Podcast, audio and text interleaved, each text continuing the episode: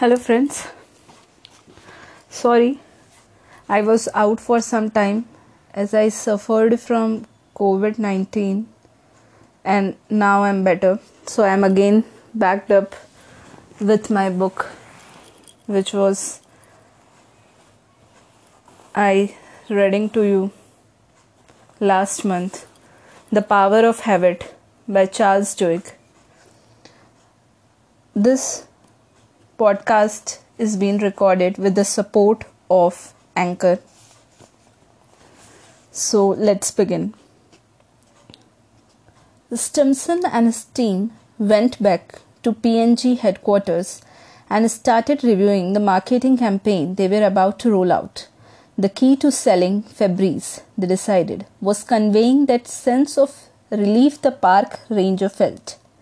They had to position Febreze as something that would allow people to rid themselves of embarrassing smells. All of them were familiar with Claude Hopkins' rule or the modern incarnation that filled business school textbooks. They wanted to keep the ad simple, find an obvious cue, and clearly define the reward. They designed two television commercials.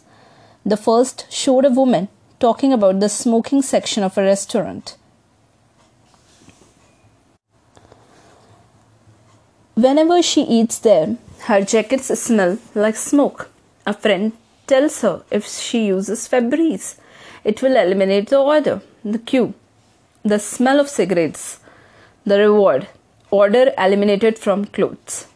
The second ad featured a woman worrying about her dog, Sophie, who always sits on the couch. Sophie will always smells like Sophie she says, but with now my furniture does not have to. The cue, pet smells, which are familiar to the 70 million households with animals. The reward, a house that does, that does not smell like a kennel. Stimson and his colleague began airing the advertisement in 1996 in the same test cities. They gave away samples, put advertisements in mailboxes, and paid grocers to build mountains of Febreze near cash registers. Then the setback, anticipating how they would spend their bonuses. A week passed, then two, a month, two months. Sales started small and got smaller. Panicked, the company sent researchers into stores to see what was happening. Shelves were filled with Febreze bottles that had never been touched. They started visiting housewives who had received free samples. Oh yes, one of them told a P&G researchers, the spray I remember it. Let's see. The woman got down on her knees in the kitchen and started rooting through cabinet the underneath the sink. I used it for a while, but then I forgot about it. I think it's back here somewhere. She stood up. Maybe it's in the closet. She walked over and pushed aside some brooms. Yes, here it is, in the back. See, it's still almost full. Do you want it back? Febreze was a dud. For Stimson, this was a disaster. Rival executives in other divisions sensed an opportunity in his failure. He heard whispers that some people were lobbying to kill Febreze and get him reassigned to Nicky Clarke Hair Products, the consumer goods equivalent of Siberia. One of the P&G divisional presidents called an emergency meeting and announced they had to cut their losses on Febreze before board members started asking questions. Stimson's boss stood up and made up an impassioned plea. There's still a chance to turn everything around, he said. At the very least, let's ask the PhDs to figure out what's going on. P&G had recently snapped up scientists from Stanford, Carnegie Mellon, and elsewhere who were supposed experts in consumer psychology. The division's president agreed to give the product a little more time. So, a new group of researchers joined Stimson's team and started conducting more interviews.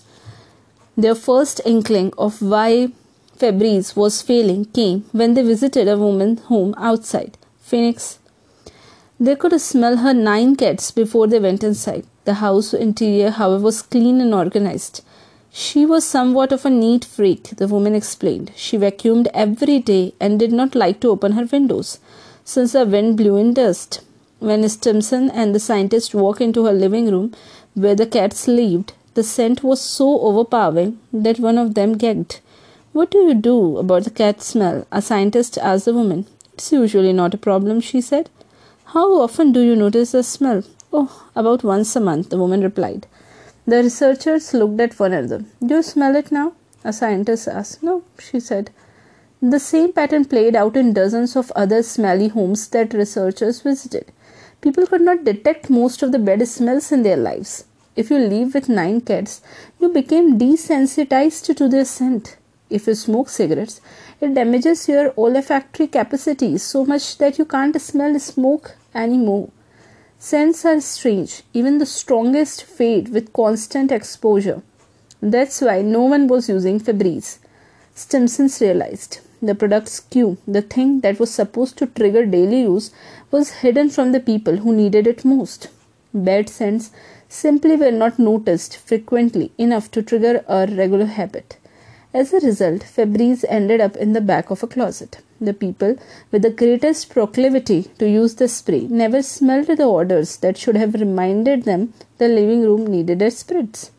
Stimson's team went back to headquarters and gathered in the windowless conference room, rereading the transcript of the woman with nine cats. The psychologist asked, What happens if you get fired? Stimson puts her head in the hands. If he could not sell Febreze to a woman with nine cats, he wondered, who could he sell it to? How do you build a new habit when there is no cue to trigger usage and when the consumers who most need it don't appreciate the reward.